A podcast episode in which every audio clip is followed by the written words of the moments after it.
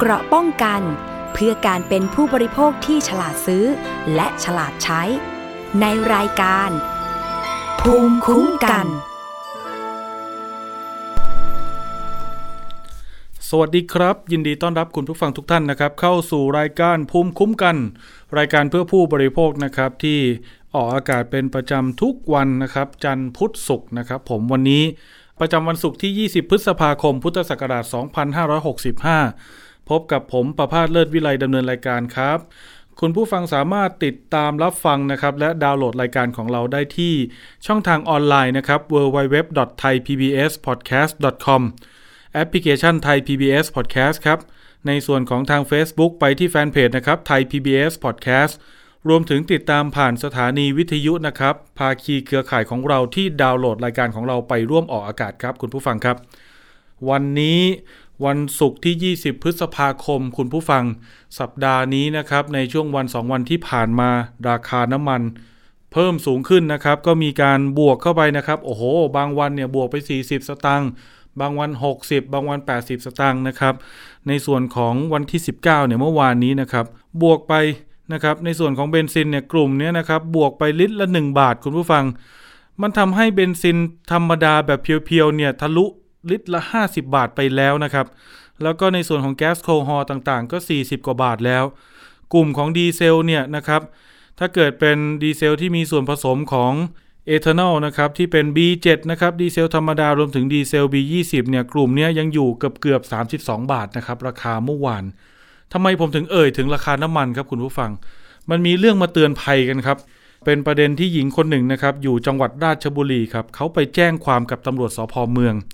บอกว่าช่วยดำเนินคดีกับบริษัทเอกชนรายหนึ่งหน่อยนะครับ ในข้อหาช่อโกงประชาชนครับ หรือว่าช่อโกงนะครับ อันนี้ก็สุดแล้วแต่พนักงานสอบสวน เขาบอกว่าบริษัทนี้นะครับ ไปกล่าวอ้างครับกับเธอนะครับ ว่ามีน้ำมันดีเซลเนี่ยขายถูกในราคาที่ถูกกว่าลิตรลิตรละ 5 บาทนะครับ ถ้าเกิดหน้าปั๊มเนี่ยขายกันอยู่ที่ 31-32 บาท บริษัทนี้เขาบอกเขาขายได้ประมาณ 27 บาทนะครับ หญิงคนนี้เขามีธุรกิจมีธุระจำเป็นจะต้องใช้น้ำมันในจำนวนมาก เขาก็เลยคิดว่าเออถ้างั้นซื้อไว้หน่อยก็ดีนะครับ ไปถึงสำนักงานเลยคุณผู้ฟัง ดูออฟฟิศก็มีหลักมีเกณฑ์มีคนทำงานนะครับ ดูน่าเชื่อถือนะครับ มีการทำสัญญากัน ทางบริษัทคู่สัญญาบอกให้วางเงินครับ30% มูลค่าน้ำมันที่เธอสั่งไปนั้นเนี่ยสามันก็4ี่แสนกว่าบาท ก็ทำสัญญาวางเงินกันไว้ แถมมีการตีเช็คกันค้ำประกันไว้ด้วยนะ ถ้าเกิดว่าน้ำมันมีปัญหาหรือส่งของไม่ได้นะครับ เอาสามารถเอาเช็คเนี้ยไปขึ้นเงินคืนได้ด้วยนะครับ โอ้โห มีอย่างนี้กันเลยทีเดียวนะครับ ผมมีสายตัวแทนของผู้เสียหายนะครับ คือคุณอัญชลี จากอำเภอเมืองจังหวัดราชบุรีครับมาเล่ารายละเอียดเตือนภัยให้ฟังนะครับ คุณผู้ฟังว่าเขามาชักชวนมาหลอกยังไง คุณอัญชลีสวัสดีครับ สวัสดีค่ะ คุณอัญชลีครับ เป็นมายังไงครับทำไมเราถึงอยากจะต้องซื้อน้ำมันปริมาณมาก ๆ ขนาดนั้นครับ ค่ะ พอดีที่บ้านค่ะ ก็มีกิจการหลายอย่างค่ะ ก็คือมีทั้งขนส่งด้วย แล้วก็มีเป็นอู่ค่ะ อู่ซ่อมแล้วก็มีเป็นรถส่วนตัวค่ะ ก็คือคือมันต้องใช้อ่าน้ำมัน เยอะอยู่เหมือนกัน ทีนี้ก็เลยอ่าแล้วมันมีช่วงที่ว่าราคามันจะขึ้นเมื่อตอนต้นเดือนพฤษภาเนี่ยค่ะ ครับ จะขึ้นราคาเยอะ ก็เลยคิดว่าก็คงต้องกักตุนน้ำมันไว้เพื่อไว้ใช้ที่บ้านเนี่ยค่ะ ทีนี้ก็ไปเปิด Facebook อะค่ะ ไปค้นไปค้นมาเนี่ยก็เจอเว็บไซต์ของ PS Oil Corporation อะค่ะ อ๋อ ก็คือเป็นบริษัทคู่กรณีของเราใช่ไหมครับ ใช่ค่ะอืมทีนี้เราก็เลยลองลองลอง search ค้นดูเนี่ย ว่าบริษัทเนี้ยคือมีไหมมีมีจริงไหมมีจดทะเบียนหรือเปล่า แล้วก็หน้าร้านอยู่ที่ไหนก็คือค้นไปค้นมาก็คือเขาอะมีจดทะเบียน อยู่แล้วก็หน้าร้านเนี่ยอยู่ที่ราชบุรีค่ะก็เลย แสดงว่าช่วงนั้นน่ะ คือช่วงช่วงช่วงปลายเดือนเมษายนถูกต้องไหมครับ ก็คือที่กำลังจะมีการขึ้นราคาน้ำมันดีเซล เนี่ยล็อตใหญ่ก็คือลิตรละสองบาท ช่วงนั้นใช่ไหมที่มีข่าว ใช่ใช่ค่ะที่ว่าราคาขึ้นจริงๆในช่วงปลายเดือนเมษายนเนี่ยก็ใช้เวลาในการหาอยู่หลายเจ้าอะค่ะ ครับ ทีนี้หาไปหามาเนี่ย ก็ ช่วงนั้นจะเป็นช่วงประมาณต้นต้นพฤษภาค่ะที่ว่าติดต่อเขาทางไลน์ติดต่อเขาเนี่ยสอบถามราคาน้ำมันนะคะเขาก็แจ้งว่าของเขาเนี่ย ราคาอยู่ที่ลดจากหน้าปั๊มอะห้าบาทต่อลิตรอะค่ะโอ้แต่ว่าถูกกว่าเยอะเลยนะครับ ใช่แต่ว่าก็คือมีปริมาณสั่งซื้อค่ะ ก็คือ ตอนนั้นที่เขาแจ้งอยู่ที่สามหมื่นแปดพันลิตรอะค่ะ ต่อเที่ยวที่จะให้ราคาเนี้ยค่ะ ถ้าเกิดว่าสั่งสามหมื่นแปดพันลิตร จะได้ราคาถูกกว่าหน้าปั๊มเนี่ยลิตรละห้าบาท ก็คือประหยัดไปเนี่ย ใช่ค่ะ ผมลองคูณดูดูเนี่ยประหยัดไปแสนเก้าหมื่นค่ะ อืม มันก็เยอะนะทำให้ต้นทุนอืมมันเราลดลงครับ ค่ะแล้วเราก็ไปอ่าขอหมายถึงว่า location อะไรอะให้เขาส่งมาให้อะค่ะ ก็ไปตรวจสอบที่หน้าร้านไปคุยที่บริษัทเขาอีกทีนึง ตอนที่เจอกันว่าเป็นยังไงอะคุณคะอัญชลีครับสำนักงานเขาอยู่ที่ไหนครับค่ะอยู่ราชบุรีค่ะในอำเภอเมืองอะค่ะอำเภอเมืองเลยอยู่ในตัวเมืองไหมครับ อ่าอยู่แถวซอยเสือป่าค่ะ อืมครับผม คือเราได้สอบถามเขาไหมครับว่าเอ้ยพี่ทำไมมันถูกกว่าหน้าปั๊มถึงลิตรละห้าบาท เอาจริงๆเนี่ย ถ้าเกิดตอนนั้นลิตรละสามสิบกว่าบาทเนาะถูกกว่าลิตรละห้าบาทนี่ก็ประมาณยี่สิบถึงยี่สิบห้าเปอร์เซ็นเลยนะจากราคาหน้าปั๊มเนี่ย ใช่ใช่ค่ะเขาบอกว่ายังไงครับเขาก็บอกว่าเนี่ยเขาอะนำนำน้ำมันเข้ามาเองเนี่ยจากรัสเซียค่ะ ครับ ที่เขาเขาเขาพูดมาค่ะ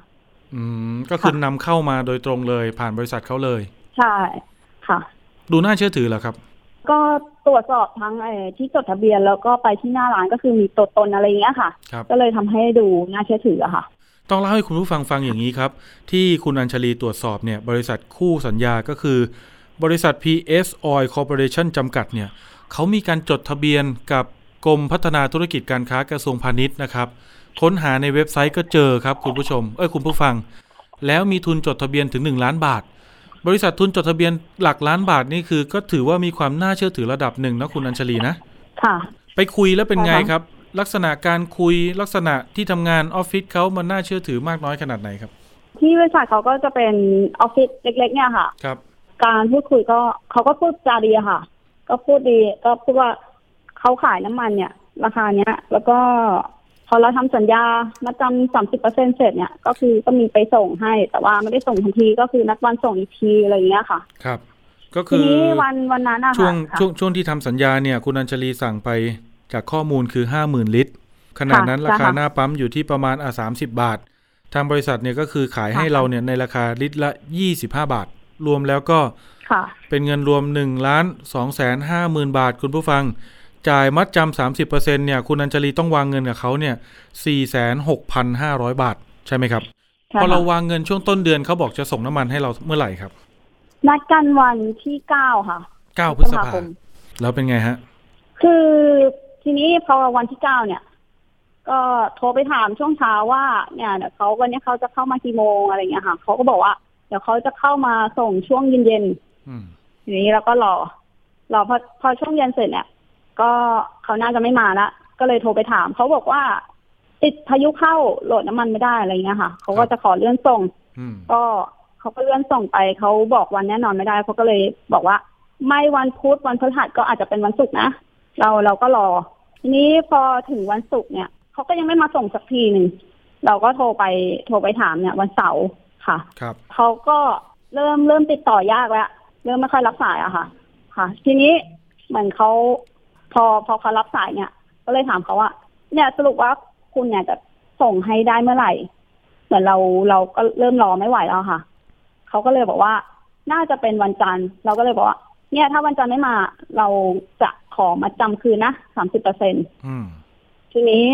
พอวันอาทิตย์เราก็เหมือนเหมือนคุยทางไลน์ย้ำไปอีกทีนึงอะค่ะ ว่า วันจันทร์เนี่ยคือต้องมาส่งนะมาส่งแน่นอนนะครับ แล้วเขาก็บอกว่าคุยทางไลน์ค่ะ บอกว่า น่าจะส่งไม่ได้อะคือให้ให้ให้เราอะแจ้งเลขที่บัญชีไปแล้วเดี๋ยวเขาจะโอนเงินคืนมาให้อะค่ะอืมเราก็เลยแจ้งเลขที่บัญชีไปครับ แล้วพอไปวันจันทร์วันจันทร์ก็คือ เราก็เลยลองไปที่บริษัทเพื่อที่จะแบบไปคุยกันที่บริษัทเลยครับ ไปเจอหน้าอะไรเงี้ยค่ะ พอไปถึงเนี่ยบริษัทก็ปิดแล้วอ้าวแต่ทีนี้คือก็วันจันทร์มันเป็นวันหยุดชคืดอวันเชยใช่ใช่บางอ่าบางบางที่บางที่ก็หยุดไงคะครับ ค่ะ ก็เลยลองไปดู ทีนี้พอพอมันปิดก็เลยคิดว่างั้นเดี๋ยวลองไปดูทีวันอังคาร ซึ่งอ่า ทุกที่ก็น่าจะเปิดหมด ครับ ก็เลยไปดูวันอังคารอีกทีนะคะก็ยังปิดอยู่เหมือนเดิม แล้วก็คือโทรติดต่อไม่ได้ตั้งแต่วันจันทร์นะคะอ๋อ ไล่เรียงกันอย่างนี้คุณผู้ฟัง คือนัดส่งของกันเนี่ยวันจันทร์ที่แล้วคือ 9 พฤษภาคม ก็ผัดกันไปผัดกันมา อุปสรรคก็เรือมาไม่ได้หรืออะไรอย่างนี้ใช่ไหมครับ ส่งของไม่ได้ ค่ะ คราวนี้เนี่ย ส่วนหนึ่งเนี่ยคุณอัญชลีที่เขาไว้วางใจคุณผู้ฟัง มันมีการให้คำมั่นสัญญากันอย่างนี้ ตอนที่คุณอัญชลีจ่ายมัดจำสามสิบเปอร์เซ็นเป็นเงินไปให้เขาเนี่ยคือจ่ายเป็นเช็คเงินสดถูกต้องไหมครับ ค่ะ แล้วเขาก็ได้เอาเช็คของบริษัทเขาเนี่ย ในจำนวนเงินที่เท่ากันน่ะเซ็นมาเป็นหลักทรัพย์ค้ำประกันให้กับเราด้วยใช่ค่ะเช็คที่เขาให้เรานี่คือมันเป็นยังไงครับ เป็นเช็คแคชเชียร์เช็ค หรือว่าเป็นเช็คเงินสดหรือยังไงครับ คุณอัญชลี เป็นเช็คเงินสดแต่ว่าตีวันไว้วันที่สิบสามค่ะ อ๋อ ครับ เช็คเงินสดลงวันที่สิบสามสั่งจ่ายเรา ค่ะ ผู้สั่งจ่ายนี่คือในนามบริษัทหรือบุคคลครับ ในนามบริษัทค่ะ ในนามบริษัทเนาะ เป็นไงครับ พอถึงค่ะวันแล้ว เอาเช็คไปขึ้นเงินธนาคารเขาว่าไงบ้างครับ ก็คือเนี่ยค่ะ เดี๋ยวรอธนาคารแจ้งกลับมาค่ะ เพราะว่าเอาเช็คไปขึ้นเมื่อวานค่ะ อ๋อ ครับ เนื่องจากว่าสัปดาห์ช่วงปลายสัปดาห์ที่ผ่านมาครับ คุณผู้ฟัง มันมีวันหยุดติดกันเนี่ยสามสี่วัน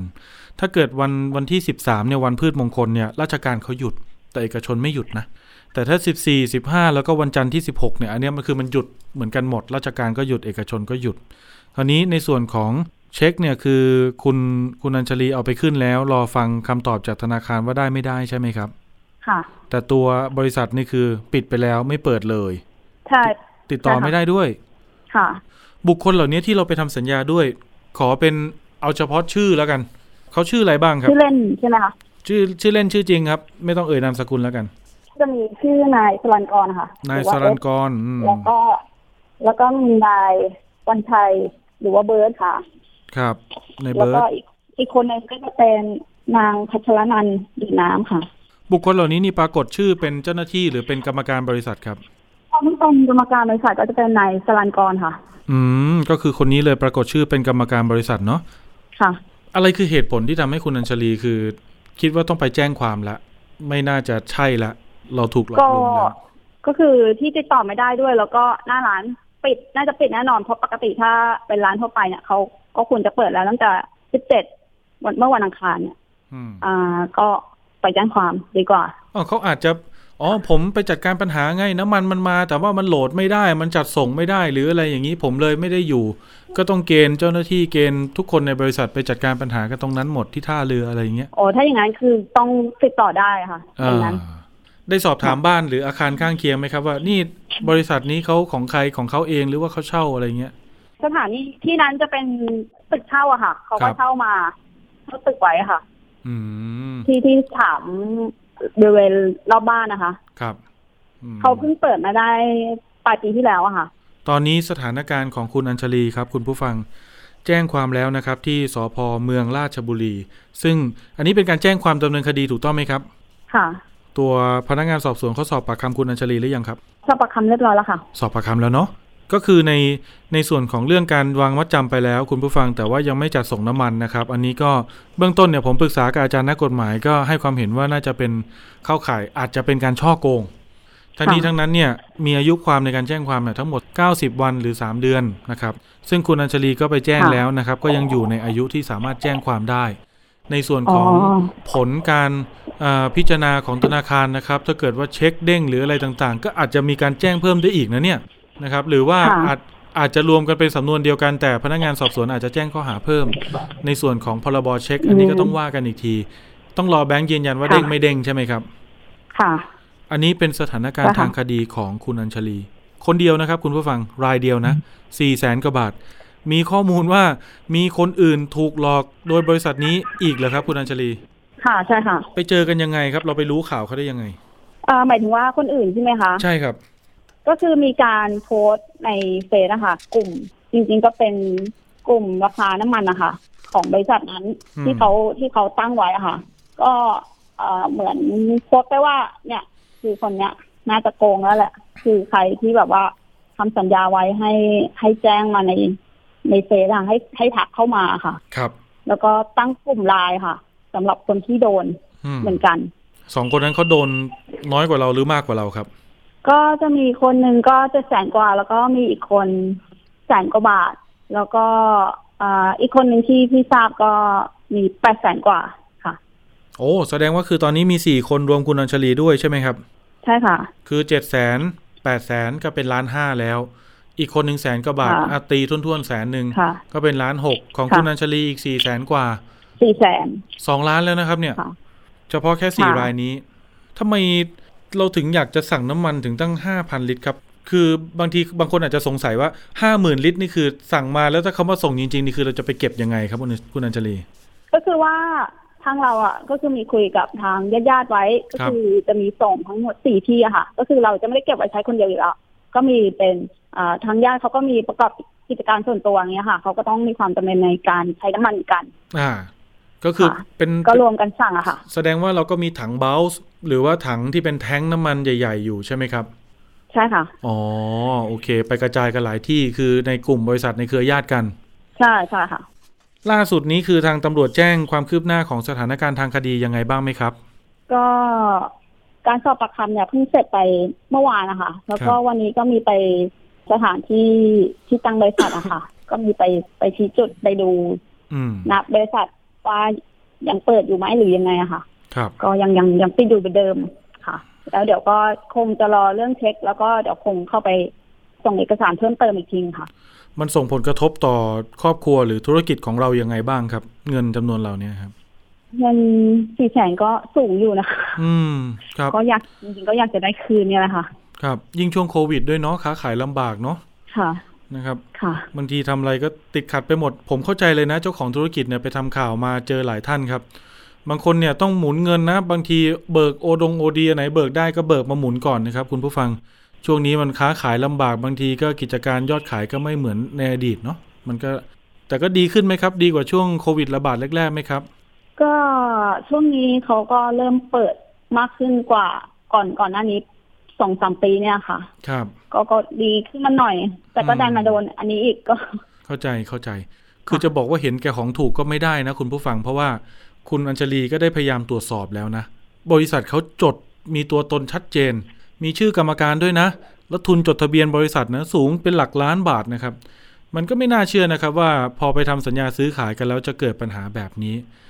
คิดว่าการตรวจสอบที่เราทำนี่คือมันมันรัดกุมชัดเจนแล้วหรือยังครับ ก่อนที่จะทำสัญญาครับถ้าก็คือช่วงแรกที่ดูเนี่ยก็ก็พยายามดูนะคะพยายามเช็คก็คิดว่าอืมมั่นใจได้ในระดับหนึ่งอะค่ะนะครับ เพราะว่าคือจริงๆเนี่ยบริษัทนี้ถ้าเกิดว่าเขาเขามีการจดทะเบียนอย่างถูกต้องมันก็เหมือนเป็นการแสดงตัวตนที่ชัดเจนอย่างหนึ่งเนาะ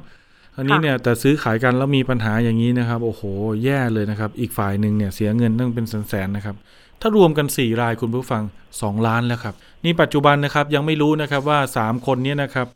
คือนายสรันกรนะครับ แล้วก็นางอ่านายเบิร์ตใช่ไหมครับ แล้วก็นางน้ำใช่ไหมครับว่าตอนนี้อยู่ที่ไหนเนี่ยนะนะครับสามคนที่ปรากฏอยู่ในสำนักงานในวันที่คุณอัญชลีเข้าไปคุยและไปทำสัญญา เดี๋ยวรอติดตามครับ ทีมข่าวไทย PBS นะครับในทีมของรายการสถานีประชาชนเนี่ยก็พยายามติดตามเรื่องนี้อยู่แล้วเดี๋ยวประสานทาง ผู้บังคับการตำรวจภูธรจังหวัดราชบุรีรวมถึงท่านผู้กำกับสพเมืองนะครับ อัปเดตความคืบหน้ากัน วันนี้ขอบคุณอัญคุณอัญชลีนะครับ ที่มาเตือนภัยมาเล่าให้เราฟังนะครับว่าโอ้โห นี่ตรวจสอบรัดกุมขนาดนี้ยังโดนกับตัวเองได้อยู่เหมือนกันนะเนี่ยหลายแสนบาทด้วย เป็นกำลังใจนะครับ ขอให้ได้เงินคืนเร็วๆนะครับได้ค่ะขอบคุณค่ะครับ สวัสดีครับขอบคุณครับขอณค่ะ เห็นไหมครับคุณผู้ฟังนี่ขนาดเขาเขาตรวจสอบนะครับเขาเช็คข้อมูลแล้วนะครับ ไปคุยไปเจอต่อหน้าต่อตัวแล้วนะครับทำสัญญากันอย่างชัดเจนจริงจังนะครับ มีการวางเช็คค้ำประกันด้วยให้เราอุ่นใจนะครับ ว่าถ้าเกิดส่งไม่ได้ เดี๋ยวได้เงินคืนนะครับ โอ้โห ยังโดนได้นะครับ ก็เป็นกำลังใจให้กับผู้เสียหายนะครับ ในการที่จะดำเนินคดีและติดตามเงินกลับคืนมา เกราะป้องกัน เพื่อการเป็นผู้บริโภคที่ฉลาดซื้อ และฉลาดใช้ ในรายการ ภูมิคุ้มกัน คุณผู้ฟังมีอีกเรื่องหนึ่งครับ อันนี้มันก็จะพูดว่าเพิ่งเกิดก็ไม่ได้นะครับ เป็นคดีที่เกิดขึ้นนานแล้วนะครับห้าปีหกปีได้แล้วครับ ที่อำเภอสตึกจังหวัดบุรีรัมย์โอ้เรื่องนี้ผมตามมาตั้งแต่ต้นเลย ปัจจุบันสำนวนคดีนี้ยังไม่เข้าสู่การพิจารณาคดีในชั้นศาลเลยครับคุณผู้ฟัง เมื่อวานนี้นะครับมีผู้เสียหายเนี่ยจากอำเภอสตึกจังหวัดบุรีรัมย์และจังหวัดใกล้เคียงครับมายื่นเรื่องที่สำนักงานอายการสูงสุด และสำนักงานเจเลตำรวจ มาขอความช่วยเหลือครับแล้วก็ขอให้ตรวจสอบการปฏิบัติหน้าที่ของหน่วยงานที่เกี่ยวข้องด้วย ถึงปัญหาความล่าช้าในคดีเต้นรถมือสองครับที่ชักชวน ให้ผู้เสียหายนะครับมาทำสัญญาซื้อรถขายรถนะครับในลักษณะที่เขากล่าวหากันว่าเป็นการช่อโกงประชาชน คดีนี้ผ่านมา 5 ปีแล้วครับ ยังไม่สู่การพิจารณาคดีในชั้นศาล มีผู้เสียหายทั้งหมด 198 คน มูลค่าความเสียหายมากถึงหลักร้อยล้านบาทนะครับ ผมไม่ได้ประเมินเอง ตำรวจเป็นคนประเมินนะครับ ติดตามรายละเอียดจากสกู๊ปนี้ก่อนแล้วเดี๋ยวมาคุยรายละเอียดกันนะครับ ตัวแทนผู้เสียหายจากอำเภอสตึกจังหวัดบุรีรัมย์และพื้นที่ใกล้เคียง นำหลักฐานยื่นหนังสือเรียนถึงอายการสูงสุด ผ่านนายกฤษดากสารติกุล รองโฆษกสำนักงานอายการสูงสุด และเตรียมเดินทางไปยื่นเรื่องต่อสำนักงานเจเลตำรวจ เพื่อขอความช่วยเหลือและร้องเรียนปัญหาว่าคดีของพวกเขาเกิดความล่าช้ามานานหลายปีแล้ว แต่ยังไม่ได้เข้าสู่กระบวนการพิจารณาในชั้นศาลคดีนี้ผู้เสียหายคนแรกเริ่มแจ้งความที่สพสตึกจังหวัดบุรีรัมย์ตั้งแต่ปี 2559 ระบุว่าถูกเต็นท์รถสมบูรณ์ยนตการหรือนิ่มนวลยนตการทำสัญญาซื้อหรือขายรถยนต์ในลักษณะช่อโกงประชาชน และหลังจากนั้นก็มีผู้เสียหายทยอยมาแจ้งความที่สพสตึก และศูนย์ดำรงธรรมจังหวัดบุรีรัมย์อย่างต่อเนื่อง หลังมีการแจ้งเรื่องมายังทีมข่าวรายการสถานีประชาชนไทย PBS ก็มีการประสานงานต่อไปยังศูนย์ปราบปรามอาชญากรรมทางเทคโนโลยีสารสนเทศ สำนักงานตำรวจแห่งชาติ หรือศปอส.ตร.นำไปสู่การจับกลุ่มเจ้าของเต็นท์รถและพนักงานรวม 4 คน ในข้อหาฉ้อโกงประชาชน อายัดทรัพย์อีกกว่า 30 ล้านบาท เมื่อเดือนมีนาคมปี 2562ขณะนั้นพลตำรวจโทสุรเชษฐ์หักพาลในฐานะรองผอ.ศปอส.แถลงว่า คดีนี้มีมูลค่าความเสียหายสูงมากกว่า 300 ล้านบาท พร้อมระบุว่าผู้ต้องหามีพฤติกรรม ใช้ข้อกฎหมายมาเอารัดเอาเปรียบผู้เสียหาย ต่อมาคดีนี้ถูกมอบหมายให้กองบังคับการตำรวจภูธรจังหวัดบุรีรัมย์และสพสตึกรับผิดชอบการสอบสวน โดยแบ่งออกเป็น 2 สำนวน สำนวนใหญ่ สำนวนแรกมีผู้เสียหาย 170 คน สำนวนที่ 2 มีผู้เสียหาย 28 คน รวมทั้งหมดเป็น 198 คนข้อมูลจากรองผู้กำกับการสพสตึกระบุว่าก่อนหน้านี้ได้สรุปสำนวนส่งอายการไปแล้วหลายครั้ง แต่อายการตีกลับและสั่งสอบเพิ่มบ่อยครั้ง สำนวนคดีจึงยังไม่แล้วเสร็จ ขณะที่สำนักงานอายการจังหวัดบุรีรัมย์ชี้แจงกับผู้เสียหาย ว่าพนักงานสอบสวนทำสำนวนไม่เรียบร้อย และไม่ครบถ้วนเพียงพอ ที่จะสั่งคดีได้ จึงจำเป็นต้องส่งสำนวนกลับ และให้ตำรวจสอบสวนเพิ่มเติม ล่าสุดตำรวจสพสตึกส่งสำนวนกลับไปยังสำนักงานอายการจังหวัดบุรีรัมย์เป็นครั้งที่ 5 เมื่อวันที่ 2 พฤษภาคมที่ผ่านมา ขณะนี้ยังไม่ทราบผลการสั่งคดี ผู้เสียหายจึงไม่ทราบว่าจะดำเนินการในเรื่องนี้ต่ออย่างไร และคดีของพวกเขาจะเข้าสู่การพิจารณาในชั้นศาลได้เมื่อใด ขณะเดียวกันไทย PBS ก็ยังคงได้รับแจ้งเรื่องร้องเรียนจากผู้เสียหายรายใหม่อย่างต่อเนื่อง โดยขณะนี้มีผู้เสียหายรายใหม่แจ้งเรื่องร้องเรียนมาแล้วไม่ต่ำกว่า 10 ราย ครับคุณผู้ฟังคดีนี้นะครับผมเนี่ยรับเรื่องร้องเรียนมาตั้งแต่ประมาณปี 2561 ครับ ตามเรื่องมาตั้งแต่สมัยที่มีผู้เสียหายอยู่คนเดียวนะครับ ตามได้เจอนะครับเป็น 10-20 คนนะครับ ก็เริ่มมีการตรวจสอบข้อเท็จจริง เอ๊ะทำไมเต้นรถขายรถเนี่ย ถึงมีปัญหากับลูกค้าเยอะขนาดนี้ ถ้าเป็นแค่ราย 2 รายหรือ 5 รายอะไรอย่างนี้เราพอเข้าใจได้นะนะครับ แต่อันนี้เป็น 10-20 รายครับคุณผู้ฟัง ก็เลยลองไปเช็คดูนะครับ ก็พบว่า มันมีปัญหาเกิดขึ้นอย่างนี้ครับ มีคนเอารถไปขายให้กับทางเต็นท์ เต็นท์รถในชื่อสมบูรณ์ยนตการ และนิ่มนวลยนตการ ตั้งอยู่ที่อำเภอสตึกจังหวัดบุรีรัมย์เขามีการรับซื้อรถครับ รถติดไฟแนนซ์ สมมุติว่าคุณผู้ฟังเนี่ย รถติดไฟแนนซ์อยู่ 3 0 0 0 0 0บาท ไปขายให้เขาเนี่ยห้าแสนบาท จะได้ส่วนต่าง 2 0 0 0 0 0บาทถูกต้องไหมครับ เขาบอกว่าเดี๋ยวจะปิดงวด 3 0 0 0 0 0กับธนาคารให้ และจะจ่ายส่วนต่าง 2 0 0 0 0 0ให้กับเธอนะ เดี๋ยวเอาเงินก้อนกลับบ้านเลยนะครับพอถึงเวลาเสร็จแล้วไม่จ่ายเต็มครับคุณผู้ฟังไอ้ส่วนต่าง 2 0 0 0 0นเนี่ยอาจจะจ่ายสัก 5 0,000 มากสุดก็ 8 0 0 0 0แสนหนึ่งนะครับในบางครั้งนะครับแล้วก็เอารถมาจอดขายที่เต็นท์แล้วก็ไม่ยอมปิดงวด 3 0 0แสนกับไฟแนนซ์เดิม คนขายรถจึงเดือดร้อนครับ เพราะว่าอะไรไฟแนนซ์ตามไปฟ้องเขา บางคนจะถูกยึดทรัพย์ยึดบ้านไปขายทอดตลาด อันนี้คือฝั่งผู้มาขายรถ ฝั่งผู้มาซื้อรถครับก็รถที่มาขายแล้วไม่ปิดงวดไฟแนนซ์นี่แหละนะครับ ก็ไปซื้อนะครับ ทางเต็นท์ก็บอกว่ามีเล่มมีเล่มนะครับ โอนได้นะครับ ถ้าซื้อเงินสดก็โอนได้เลย ถ้าซื้อผ่อนก็ผ่อนหมดเดี๋ยวเต็นท์โอนให้นะครับเขารับผ่อนเองด้วยนะ บางครั้งก็รับผ่อนผ่านไฟแนนซ์นะครับ มีการประสานงานให้ แต่พอจ่ายเงินสดไปแล้ว สมมุติซื้อเงินสดนะคุณผู้ฟัง ซื้อ 5 0 0แสนจ่ายตุ้มไป บอกเอารถไปก่อน เดี๋ยวโอนเล่มให้ทีหลัง บางคนเชื่อใจครับเอารถมาเล่มไม่โอนสักทีครับคุณผู้ฟังผ่านไปหลายเดือนผ่านเป็นปีไม่ได้เล่มสักทีนะครับบางคนจ่ายไปบางส่วน เอารถมาแล้ว บอกเดี๋ยวที่เหลือถ้าได้เล่มแล้วจะจ่ายนะครับพอถึงเวลาก็ไม่โอนเล่มให้ครับ พอลูกค้าไม่จ่ายก็มาเอารถคืน บอกว่าเธอนะผิดสัญญา นี่แหละครับมันเลยเป็นปัญหานะครับ ทั้งฝั่งผู้ที่เอารถไปขาย และคนที่ไปซื้อรถจากเต็นท์ ทั้งหมดทั้งมวลนี้แหละครับเป็นข้อที่จริงที่ผมได้จากสำนักงานตำรวจแห่งชาติ ซึ่งนำโดยพลตำรวจโทสุรเชษฐ์หักพานในช่วงปี 62 นะครับไปจับกลุ่มครับบอกว่าเจ้าของเต็นท์เนี่ยคือในสมบูรณ์และนางนิ่มนวลนะครับสองสามีภรรยาเจ้าของเต็นท์เจ้าหน้าที่นะครับคือคุณวิการดาและเจ้าหน้าที่ขายอีกคนหนึ่งนะครับรวม 4 คนเนี่ยมีพฤติกรรมช่อโกงประชาชน ปล่อยกู้เกินอัตราที่ดอกเอเกินดอกเบี้ยที่กฎหมายกำหนดนะครับแล้วมีความผิดมูลฐานตามกฎหมายฟอกเงินด้วย ถูกอายัดทรัพย์ไป 30 กว่าล้านคุณผู้ฟัง จากมีนาคม 62 จนถึงปัจจุบัน คดีนี้ยังไม่ขึ้นสู่การพิจารณาในชั้นศาลเลย ทั้งๆทที่มีผู้เสียหายมากเกือบ 200 คนนะครับ คือ 198 คน ปัญหามันเกิดขึ้นคือตำรวจส่งสำนวนไปให้อายการ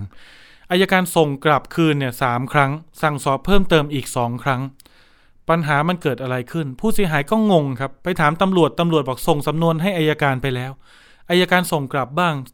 สั่งสอบเพิ่มเติมบ้าง ผู้เสียหายไปถามอายการ อายการบอกว่าก็สำนวนตำรวจทำมาไม่เรียบร้อย ตำรวจทำมาไม่ครบถ้วนเพียงพอที่จะสั่งฟ้องคดี สั่งไปผู้ต้องหาอาจจะได้รับการยกฟ้อง หรือผู้เสียหายอย่างเราอาจจะได้รับความเสียหาย มันก็เป็นประเด็นปัญหาครับที่ผู้เสียหายกลุ่มนั้นเขาร้อนใจครับ ปัจจุบันเนี่ยถ้านับตั้งแต่คนแรกแจ้งความในปี 59 ปัจจุบันนี้พฤษภา65 5 ปีแล้วครับ เข้าปีที่ 6 แล้วนะครับ เราก็ต้องติดตามกันนะครับว่าในส่วนสำนวนนั้นเนี่ย มันจะเข้าสู่กระบวนการอย่างชัดเจนได้เมื่อใด เพราะว่าล่าสุดตำรวจสพสตึก ส่งสำนวนให้อายการพิจารณาเมื่อวันที่ 2 พฤษภาที่ผ่านมา ก็ตอนนี้อายการอยู่ระหว่างพิจารณาสำนวนครับ ยังไม่แน่ชัดครับว่าจะสั่งฟ้องหรือไม่สั่งฟ้อง หรือจะเป็นแนวทางเดิมคือส่งกลับมาให้สอบสวนเพิ่มเติมอีกนะครับอันนั้นก็จะยืดระยะเวลาช้าไปกว่าเดิมอีก อันนี้ก็เป็นประเด็นที่ผู้เสียหายรายเก่าเนี่ยเขามายื่นเรื่องให้ทางสำนักงงานอายการสูงสุด และเจเลตำรวจ ช่วยตรวจสอบหน่อยว่าใครกันแน่ที่ทำให้ช้า เดี๋ยวรอติดตามผลกัน ในส่วนของขณะเดียวกันคุณผู้ฟัง เต็นท์นี้ยังคงดำเนินกิจการอยู่ ที่ดินของเต็นท์ใหญ่กว่าเดิมรถเยอะกว่าเดิมนะครับ ดูจะเจริญรุ่งเรืองกว่าเดิม มีผู้เสียหายรายใหม่แจ้งเข้ามาครับที่ไทย PBS จนถึงปัจจุบันเนี่ยกว่า 10 รายแล้วนะครับ ผมมีผู้เสียหายรายใหม่มาเล่าให้ฟัง เขาชื่อคุณทองคำอยู่ที่อำเภอเมืองบุรีรัมย์ครับ คุณทองคำสวัสดีครับ สวัสดีค่ะ ครับ ขออนุญาตเท้าความให้คุณผู้ฟังฟังอย่างนี้ คุณทองคำและสามีเนี่ยจะไปซื้อรถหกล้อนะครับรถบรรทุกดินนะครับ ที่เต็นท์สมบูรณ์ยค่ะนตการเมื่อ31ธันวา64คือปลายปีที่ผ่านมา ตกลงราคากันเนี่ย5 5 0 0 0 0ถูกต้องไหมครับ ใช่ค่ะอ่าคุณทองคำและสามีครับ ถือเงินไปเป็นก้อนเลยนะ คุณผู้ฟังเตรียมไปจ่ายสดนะ จะซื้อรถเงินสดด้วยนะนะครับ พอเสร็จแล้วเนี่ยถามเขาว่ามีเล่มโอนได้ไหมโอนได้ เดี๋ยวทำสัญญาเสร็จปุ๊บโอนเลยนะครับ เดี๋ยวมีของแถมค่ะด้วยนะครับ พัดลมพัดลมน้ำอัดลมมีเบียร์ให้ดึกด้วยนะครับลังหนึ่งโอ้โหเอาไว้ฉลองรถใหม่นะครับพอถึงเวลาจ่ายเงินกันนะครับ นับเงินไปได้ห้าแสนกว่าบาท ทางเต็นท์แจ้งกับคุณทองคำว่าอย่างไรครับอ๋อเขาบอกว่าถ้าล้อเคลื่อนเล่มก็เคลื่อนตามไปด้วย แต่พอเราทำสัญญาซื้อขายเสร็จเรียบร้อย นับเงินเตรียมจ่ายล้อจะเคลื่อนแล้วเขาบอกว่า เล่มเดี๋ยวส่งตามทีหลังนะคะ อ้าว ไม่เห็นเหมือนตอนแรกเลยไหนว่าบอกว่าจะหมุนตามล้อรถเลยล่ะครับ เล่มน่ะนั่นแหละค่ะแล้วคราวนี้เราเราจัดการปัญหานั้นยังไงครับ เอาเงินคืนเลยไหมคืนรถเลยไหมรถคงไม่ได้คืนแล้วล่ะค่ะเพราะว่าเมื่อวันที่สิบเอ็ดเราผ่านไปเห็นรถเขากำลัง ไม่ใช่ไม่ใช่เอาหมายเขาหมายถึงวันที่สามสิบสามสิบเอ็ดธันวาเนี่ยพอเขาไม่เขาบอกว่ายังยังไม่ได้ให้เล่มทำไมเราไม่คืนรถเราเอาเงินคืนมาสักแต่ตอนนั้นแหละครับ อ๋อเขานัดเลื่อนไปเรื่อยๆนะคะอืม แสดงว่าคำพูดเขามันก็เลื่อนจนมันจะหมดสัญญาณนะคะเลื่อนอาทิตย์หนึ่งก็ว่าได้เดี๋ยวหาคนมาเลื่อนนี้เขาพยายามเลื่อนเขาพยายามหาข้ออ้างทุกประการ เดี๋ยวก็ว่าติดโควิดมั่งเดี๋ยวก็ว่ากำลังลื้อหาเล่มอยู่ที่เอ่ออืมขนส่งมั่ง เดี๋ยวก็ว่าหัวหน้าไม่อยู่เจ้านายไม่อยู่มั่งครับก็หาวิธีเลื่อนจนจนมันจะหมดสัญญาวันที่สิบห้ากุมภาพันธ์นะคะคุณผู้ฟังครับนะคะครอบครัวนี้ เขายอมที่จะรอเล่มนะครับ แต่เขาบอกว่าถ้างั้นฉันจ่ายค่ารถห้าแสนก่อน เอาห้าหมื่นมาถือไว้นะครับ ถ้าเล่มมาเมื่อไหร่เดี๋ยวให้เงินห้าหมื่นหลังจากนั้นกลายเป็นว่าทางผู้ซื้อครับ ต้องไปตามเล่มเองครับ เธอเอาเงินห้าหมื่นฉันไปเถอะนะครับ เอาเล่มมาให้ฉันแล้วฉันจะให้เงินห้าหมื่นเธอนะครับ ตามแล้วตามอีกนะครับ ไม่ได้ไม่ได้เล่มสักทีนะครับ สุดท้ายไปลงบันทึกประจำวันที่สพสตึก หลังจากนั้นคุณผู้ฟังเชื่อไหมครับว่าทางเต็นท์นะครับ เป็นฝ่ายที่ส่งหนังสือโนติสมาทวงหนี้เงินห้าหมื่นนี้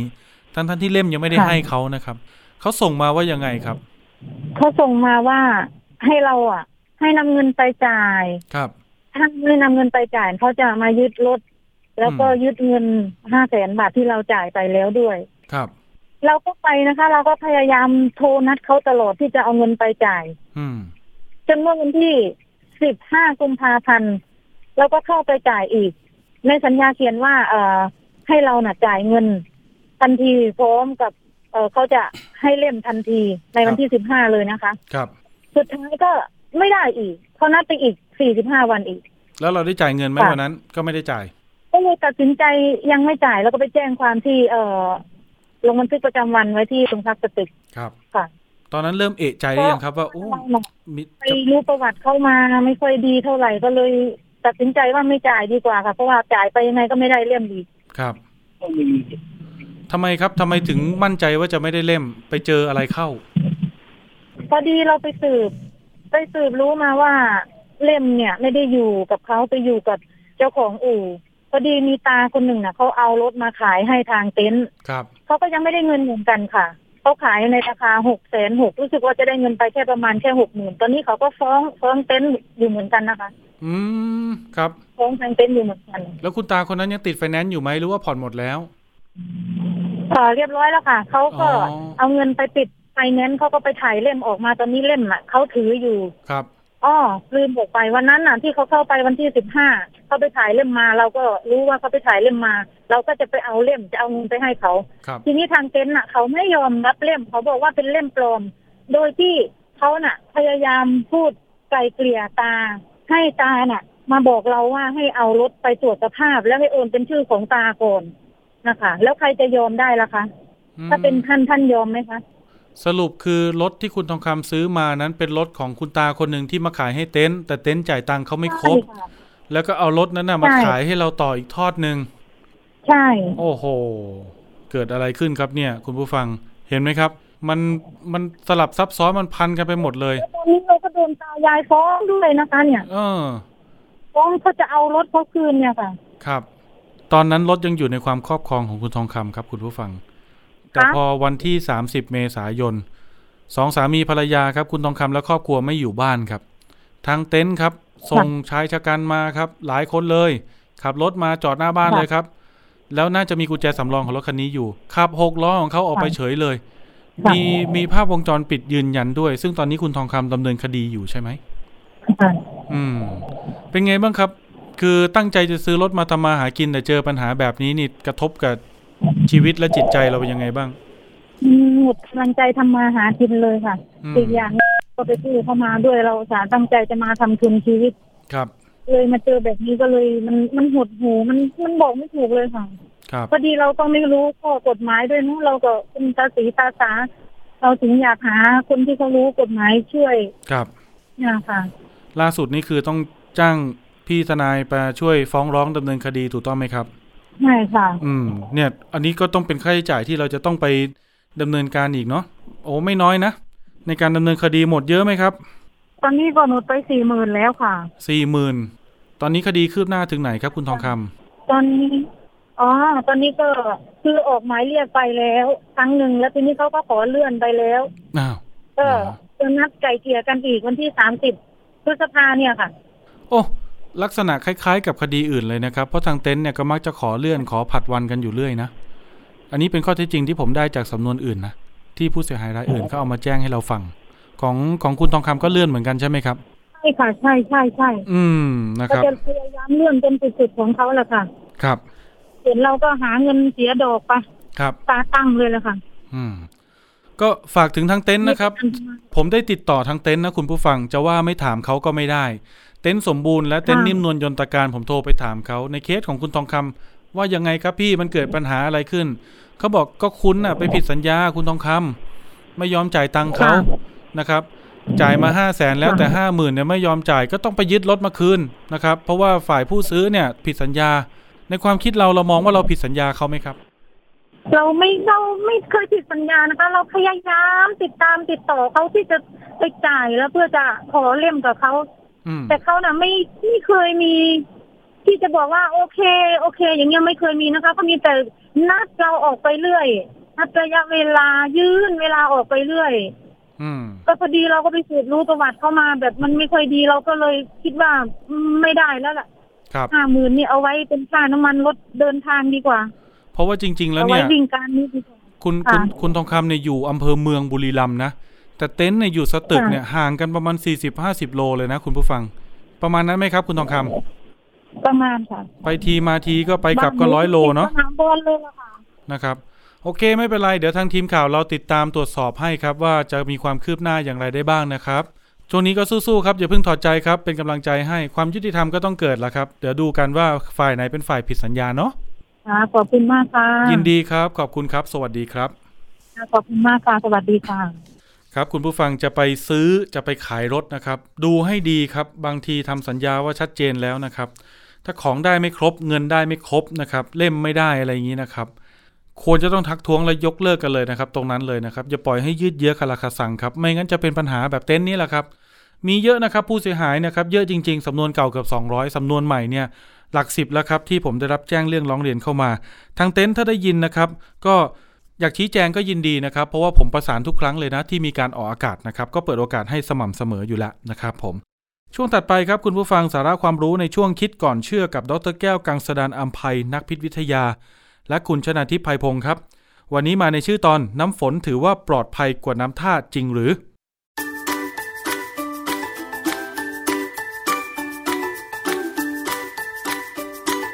ช่วงคิดก่อนเชื่อ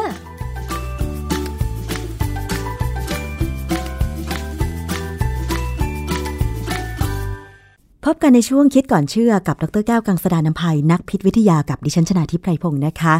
นำเรื่องราวใกล้ตัวเรื่องของอาหารการกิน แล้วก็สิ่งรอบตัวผู้บริโภคมาพูดคุยกันนำงานวิจัยมาพูดคุยอธิบายกัน ให้เข้าใจได้ง่าย ๆนะคะ วันนี้มาพูดถึงเรื่องของน้ำฝนกันบ้างค่ะคุณผู้ฟัง ตั้งแต่เด็กนั้นเนี่ยนะคะ หลายคนก็คงจะเคยได้กินน้ำฝนยิ่งโดยเฉพาะเวลาหน้าฝนเนี่ยนะคะ ครอบครัวไทยในสมัยก่อนก็มักจะนำ ที่รองน้ำฝนเนี่ยนะคะ ตั้งวางไว้บริเวณรอบๆบ้าน เผื่อว่าเวลาฝนตกลงมาก็จะได้รองน้ำสำรองไว้ใช้นั่นเองนะคะแต่ว่าน้ำฝนในปัจจุบันเนี่ยจะยังคงใช้ได้ไหม โดยเฉพาะการนำมาอุปโภคบริโภคนะคะ เราต้องไปคุยกับอาจารย์แก้วค่ะ อาจารย์คะ ปัจจุบันเนี่ยน้ำฝนถือว่าปลอดภัยกว่า น้ำท่าจริงหรือไม่คะอาจารย์ ครับ ตอนนี้น้ำที่เราใช้อุปโภคบริโภคเนี่ยมันก็จะมี น้ำฝน แต่ส่วนใหญ่ถ้าเป็นน้ำประปาเนี่ย น้ำประปาเนี่ยก็จะทำจากน้ำท่านะน้ำท่าคือน้ำจากแม่น้ำลำคลอง หรือว่าจากที่แหล่งที่เขาที่การประปาเนี่ยเขาเปะสูบมานะฮะค่ะซึ่งถ้าเราเอาน้ำฝนใส่ขวด แล้วเอาน้ำคลองใส่ขวดเนี่ย แค่ดูก็รู้ว่าน้ำคลองเนี่ยมันแย่นะฮะค่ะเพราะว่า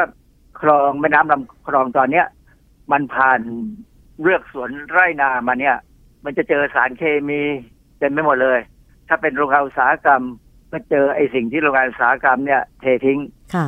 ถ้าผ่านสนามกอล์ฟก็อาจได้ยาฆ่าแมลงนะสำหรับสนามกอล์ฟที่ที่ไม่ได้พัฒนานะแต่สนามกอล์ฟที่พัฒนาแล้ว บางแห่งเขาก็ไม่ใช้ยาฆ่าแมลงแล้วนะฮะเพราะฉะนั้นโดยสรุปแล้วเนี่ยน้ำฝนเนี่ยถ้าดูจากตาเนี่ย มันน่าจะดีกว่าน้ำท่าแน่ๆอยู่แล้ว เพราะมันมาจากบนฟ้าหรือเปล่าอาจารย์ มันมาจากบนฟ้าแล้วมันผ่านแค่อากาศ เพราะฉะนั้นถ้าบรรยากาศหรืออากาศเนี่ยสะอาด น้ำฝนก็ควรจะสะอาด เพราะว่าเวลาน้ำที่อยู่บนพื้นโลกเนี่ย ระเหยขึ้นไปบนฟ้าเนี่ยค่ะมันระเหยเฉพาะน้ำสิ่งสกปรกเนี่ยมันทิ้งเอาไว้อืมแต่ตอนที่ตกลงมานี่แหละคือประเด็นว่า ถ้ามันผ่านอะไรมาบ้างเในเมือเออ ถ้าเราไปอยู่ในเมืองใหญ่เนี่ยนะ เช่นไปอยู่สมุทรปราการเนี่ย สวยเลย เพราะว่าสมุทรปราการเนี่ยมีปล่องควันเต็มไปหมดค่ะนะฮะโรงงานอุตสาหกรรมบางแห่ง ใช้ถ่านหินก็จะปล่อยควันพวกที่มีสารก่อมะเร็ง TS นะฮะหรือว่าบางแห่งก็ปล่อยปล่อยพวกไอ้ก๊าซซัลเฟอร์ไดออกไซด์ออกมาด้วย คือมันมีสิ่งสกปรกมาในควันเยอะแยะมากค่ะดังนั้นเนี่ย เมืองใหญ่ ๆ ที่เป็นเมืองอุตสาหกรรมแหลมฉบังอะไรพวกเนี้ยนะ มันก็จะมี สิ่งสกปรกอยู่ในอากาศ ถ้าน้ำฝนตกลงมาเนี่ย ถึงจะดูใสค่ะแต่ก็ชะพวกแก๊สต่างๆ ที่ลอยอยู่ในอากาศเนี่ยลงมาด้วย ดิฉันสังเกตนะคะว่าน้ำฝนกลิ่นมันจะไม่เหมือนกับน้ำประปา มันจะมีกลิ่นเฉพาะตัวของน้ำฝน อันนี้เป็นเพราะอะไรอาจารย์ เพราะว่าน้ำประปาเนี่ย มันมีคลอรีนใช่ไหมค่ะ เป็นหลักกลิ่นของน้ำประปาก็คือส่วนมากจะมีกลิ่นคลอรีนอย่างน้อยวันสองวันนะนะ เออแต่ว่าถ้าเป็นน้ำฝนเนี่ยกลิ่นมันเนี่ยจริง ๆ แล้วเนี่ย ถ้าเป็นน้ำฝนสมมติเราไปอยู่ยอดดอยเนี่ย ค่ะเราคงได้น้ำฝนกลิ่นสะอาด ค่ะ ไม่มีอะไรเลยมคือไม่มีกลิ่น กลิ่นที่ไม่มีกลิ่นเนี่ย มันก็เหมือนความเงียบที่เงียบจริงค่ะๆใช่ไหมเพราะฉะนั้นถ้าแต่ว่าน้ำฝนที่ถ้ามาอยู่ตามเมือง ถ้าอยู่อยุธยาก็จะกลิ่นหนึ่งค่ะกลิ่นอยุธยา มาอยู่กรุงเทพไปกลิ่นกรุงเทพยิ่งตอนนี้ ไม่รู้ พื้นที่ไหนมี PM 2.5มากกว่ากันก็กลิ่นมันก็จะเป็นอย่างนั้นแหละค่ะนะฮะเพราะฉะนั้นเนี่ยที่ผมกำลังจะพูดวันเนี้ยก็คือว่า ถ้าเราจะเอาน้ำไม่ว่าน้ำฝนหรือน้ำประปามากรองเนี่ยค่ะน้ำอะไรควรจะเอามากรองมากกว่ากัน เพราะจริงๆแล้วเนี่ยน้ำประปาเนี่ย ไม่ได้หมายความว่าเป็นน้ำบริสุทธิ์นะน้ำประปาเนี่ย เป็นน้ำที่อยู่ในระดับของคุณภาพที่องค์การอนามัยโลกยอมรับว่ามนุษย์ ดื่มกินเข้าไป หรือเอามาบริโภคอุปโภคเนี่ยค่ะจะเสี่ยงต่ออันตรายต่ำค่ะ แต่อย่าพูดว่าไม่มีเสี่ยงอันตรายอือฮึมันไม่มีคำนี้นะค่ะมีแต่ว่าเสี่ยงต่ำเสี่ยงสูงค่ะ ส่วนน้ำฝนเนี่ย มันจะมันจะมีอย่างมากก็อาจจะเป็นมีกรดมีอะไรก็ตามที่อยู่ในอากาศอืมดังนั้นเนี่ยถ้าถ้าถามสำหรับตัวผมเนี่ย ถ้ามีโอกาสจะต้องกรองน้ำกินเนี่ย ผมเลือกที่จะเอาน้ำฝนมากรองมากกว่า เพราะว่ากระบวนการเนี่ยมันจะถนอม ถนอมตัวเรซินหรือถนอมตัว membrane หรือเยื่อที่ใช้สำหรับกรองเนี่ย คือเครื่องกรองน้ำมันมีสองระบบนะค่ะใช้เรซินเนี่ย มันเป็นการจับเอาพวกไอออนออก แต่ถ้าเป็น membrane หรือ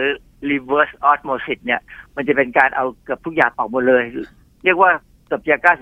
99.99%เหลือแต่น้ำเลยเนี่ยค่ะผ่านออกมานะ เพราะฉะนั้นถ้าน้ำมีองค์ประกอบองค์ประกอบที่เราไม่ต้องการน้อยเนี่ย ไอเรซินหรือว่า membrane เนี่ยจะอยู่ได้นานอืมนะฮะ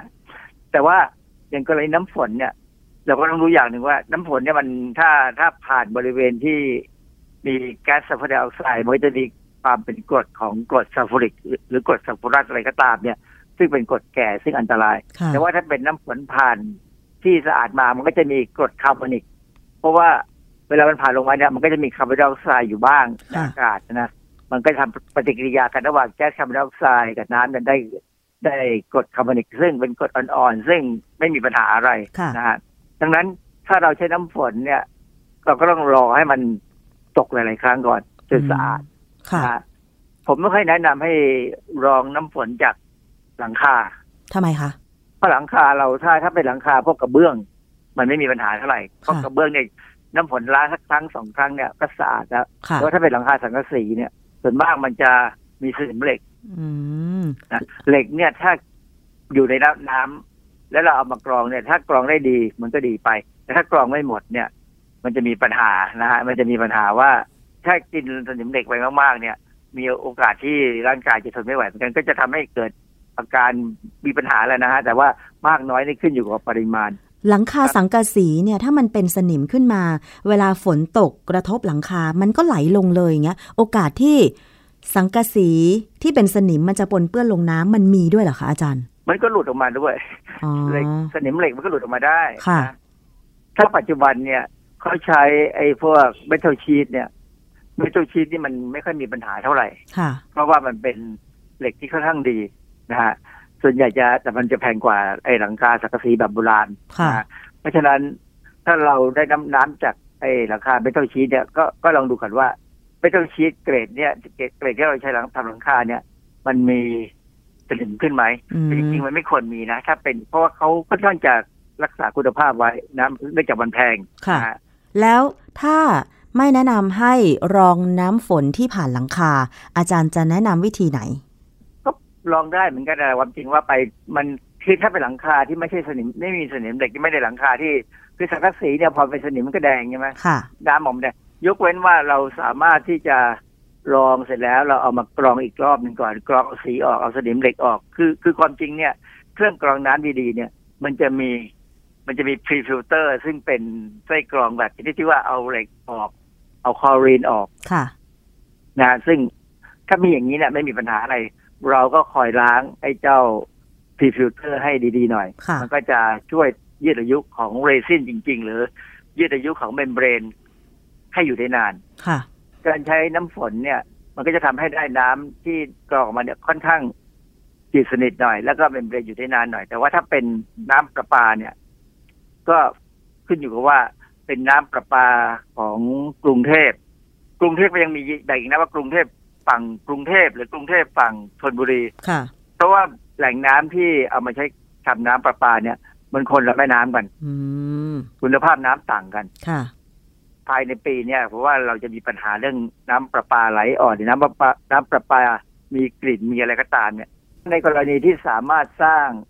ระบบรับน้ำฝนได้โดยตรง ซึ่งอาจจะใช้แผ่นพลาสติกที่สะอาด หรือว่าใช้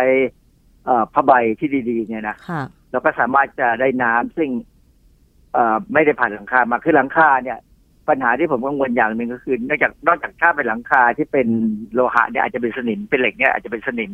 แต่ถ้าเป็นหลังคาที่เป็นกระเบื้องเนี่ย ที่น่ากลัวคือขี้นก อืมใช่ใช่ค่ะเพราะว่าผมมองไปหลังคาบ้านเพื่อนบ้านเนี่ยนกเขานกพิราบนกกระเอี้ยงกระกอกเป็นแถวเลย ใช่เพราะฉะนั้นก็ต้องถ้าจะให้ช่วยให้แน่นอนจริงๆเนี่ย ต้องรอให้ชะล้างจริง ๆ แล้ว แล้วต้องดูว่ามันตกไปแล้วสักสิบยี่สิบนาทีถ้าเป็น ตกค่อนข้างหนักเนี่ยนะก็จะสามารถเห็นได้ว่าน้ำฝนนี่ก็สะอาดแล้วแต่ว่าเราก็ยังทำใจลำบากนะถ้าเราเห็นหลังคาเพื่อนบ้านมีขี้นกอยู่นกพิราบเนี่ยค่ะแล้วของเราจะไม่มีเหรออือฮึเราเคยได้ยินคำว่าฝนกรดอย่างเงี้ยอาจารย์ มันอยู่ในพื้นที่ไหนอะคะก็พื้นที่ที่มีโรงงานอุตสาหกรรมอืมพื้นที่ที่มีควันจากยายานพาหนะค่ะพวกเนี้ยคือคือคือโรงงานอุตสาหกรรม หรือยานพาหนะก็ตามเนี่ยเขาถึงใช้น้ำมันดีเซลเวลาเผาเนี่ย ในน้ำมันดีเซลเนี่ยเขาเขาจะมีกำมะถันอยู่ด้วย ซึ่งสามารถทำให้เกิดซัลเฟอร์ไดออกไซด์ซึ่งจะเปลี่ยนไปเป็นกรดซัลฟูริกหรือกรดซัลฟูรัสนะซึ่งกรดทั้งสองอย่างเนี่ย มันก็เป็นกรดที่อันตรายทั้งคู่ค่ะ จะเห็นว่าถ้าเป็นควันจากยานพาหนะเนี่ยรถยนต์เนี่ยน้ำมันดีเซลนั้นจะเกรดดีกว่า จะมีกรรมฐานน้อยกว่าค่ะราคาจะแพงกว่า น้ำมันดีเซลที่เข้าไปใช้ในโรงงานอุตสาหกรรม ซึ่งอันนั้นอาจจะมีกรรมฐานสูงกว่า อืมค่ะ เพราะฉะนั้นถ้าเราอยู่ในพื้นที่ที่เป็นโรงงานอุตสาหกรรม ก็ไม่ควรจะรองน้ำฝนมาใช้ดื่ม แต่ว่าถ้านำไปอย่างเช่น ล้างถ้วยล้างจานอะไรอย่างเงี้ย พอจะได้ไหมอาจารย์ล้างจานก็ได้คือจะเอามากรองเพื่อดื่ม ก็ยังทำได้คือผมยังไงผมก็ยังมองเห็นว่าน้ำฝนเนี่ย มันดูสะอาดกว่าน้ำท่านะแต่ถ้าอย่างน้ำน้ำประปาของเราเนี่ย น้ำประปานี่มันเป็นการระบบการทรีตหรือการบำบัดไปแล้ว เพราะฉะนั้น น้ำประปากับน้ำฝน อาจจะดูคล้ายกันนะเพราะมันใส่ทั้งคู่นะแต่ว่าส่วนใหญ่น้ำประปาจะมีแร่ธาตุหลายๆอย่างเนี่ยอยู่ค่อนข้างเยอะค่ะ เวลาเราวัดความกระด้างของน้ำประปากับน้ำฝนเนี่ยรับรองได้น้ำประปานี่สูงกว่าน้ำฝนเป็นสิบสิบเท่าขึ้นไป อืมค่ะ แต่ว่าในขณะที่บ้านเมืองเรากำลังเกิดปัญหาฝุ่นละอองทั้งขนาดเล็ก และขนาดใหญ่หนาแน่นเกินค่ามาตรฐาน แบบเนี้ยถ้าสมมติว่ามีฝนตกลงมา ควรจะนำน้ำฝนนั้นมาอุปโภคบริโภคไหมอาจารย์ คือฝุ่นที่กำลังเกิดปัญหาอยู่ตอนเนี้ย มันเป็นพิษไหมอาจารย์ นอกจากว่าเราสูดเข้าไปแล้วแบบมันเข้าไปในระบบทางเดินหายใจของเราอย่างเงี้ยค่ะ คือวันไหนที่มีฝุ่นหนาๆเกินระดับมาตรฐานเนี่ยนะที่ขึ้นสีแดงเนี่ยค่ะต้องทิ้งให้มันตกนานเป็นผมว่าสักอย่างน้อยครึ่งชั่วโมงนะอืมแล้วถ้าจะลองเก็บมีวิธีลองเก็บได้เนี่ย ก็ก็เก็บ มันก็อย่างน้อยก็เอามาซักล้างเอามาทำอะไรก็พอได้นะ หรือว่าจะไปกรองผมว่า มันก็ยังน่าจะพอดื่มได้ เพราะเพราะว่าเครื่องกรองที่ดีเนี่ย ถ้าถ้ากรองที่เครื่องกรองที่ดีที่มีการไอ้เขาเรียกว่าบำรุงรักษาดีเนี่ย มันควรจะกรองเอาสารที่เราไม่ต้องการออกไปได้เกือบหมดเลยอะค่ะ แต่ยังไงก็ตาม รองน้ำฝนมาไว้ใช้ก็ต้องผ่านเครื่องกรองน้ำอยู่ดีใช่ไหมคะ ถึงจะปลอดภัยใช่ไหมคะมันขึ้นกับว่าจะใช้ทำอะไรถ้าถูบ้านไม่เป็นไรค่ะ น้ำฝนก็ถูบ้านได้ แต่ว่าถ้ามาซักผ้านี่ ก็อาจจะต้องกรองถ่าน นะกรองถ่านหรือกรองเอาอะไรบางอย่างออกไปบ้าง แต่ถ้าดื่มเนี่ยเอามาดื่มเข้าเข้าไปในร่างกายเนี่ย ต้องเครื่องกรองที่มีคุณภาพเหมาะสมเลยล่ะค่ะอคือต้องเป็นเครื่องกรองที่อย่างน้อยอะถามใครดูแล้วก็บอกว่าเออดีใช้ได้อืมเพราะเครื่องกรองน้ำบางอย่างที่เขาไปเดินเล่ขายตามหมู่บ้านเนี่ย ผมเห็นมาขายแล้วผมถามถามหลักการถามอะไรเนี่ยตอบไม่ได้เลยคนขายนี่ไม่รู้เรื่องอะไรเลย เพราะฉะนั้นเครื่องกรองน้ำนี่ก็จะอาจจะมีมาตรฐานไม่ดี ก็ควรจะต้องไปซื้อจาก อาจจะต้องยอมลงทุนไปซื้อจากร้านที่เขาเป็นซัพพลายเออร์ใหญ่ๆอะค่ะ ซึ่งเราก็รู้ว่ามันมีหลายแห่งเหมือนกันนะที่ใหญ่ ๆ เลย ที่ขายอุปกรณ์ของบ้านเนี่ยค่ะจะมีเครื่องกรองน้ำที่พอเชื่อถือได้ค่ะ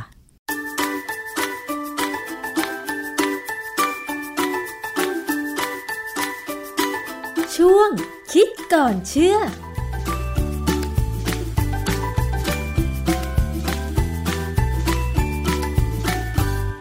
ครับทั้งหมดทั้งมวลนี้นะคุณผู้ฟังนะเอาไว้เป็นภูมิคุ้มกันป้องกันภัยตัวเองและคนรอบตัวไม่ให้หลงเชื่อตกเป็นเหยื่อนะครับ ก็ไม่อยากให้ใครต้องตกไปอยู่ท่ามกลางปัญหา ไม่งั้นก็จะเหมือนกับพี่อัญชลีที่ไปซื้อน้ำมันดีเซลใช่ไหมครับ ราคาถูก อย่างเช่นคุณทองคำไปซื้อรถแต่ไม่ได้เล่มนะครับ เสียเงินตั้ง5 0 0แสนครึ่งล้านบาทเลยนะกว่าจะหาเงินเหล่านี้มาได้นะครับ โอ้โห ต้องไปกู้มาบ้างทำงานเก็บเงินนะครับ เลือดตาแทบกระเด็นนะครับ ยังไงกันไว้ก่อนดีกว่าแก้ครับผม วันนี้หมดเวลาลงแล้วขอบคุณทุกท่านที่ติดตามครับ พบกันใหม่สวัสดีครับ ติดตามรายการได้ที่ www.thaipbspodcast.com แอปพลิเคชัน Thai PBS Podcast หรือฟังผ่านแอปพลิเคชัน Podcast ของ iOS Google Podcast Android Podbean SoundCloud และ Spotify ติดตามความเคลื่อนไหวของรายการและแสดงความคิดเห็น โดยกดถูกใจที่ facebook.com/thaipbspodcast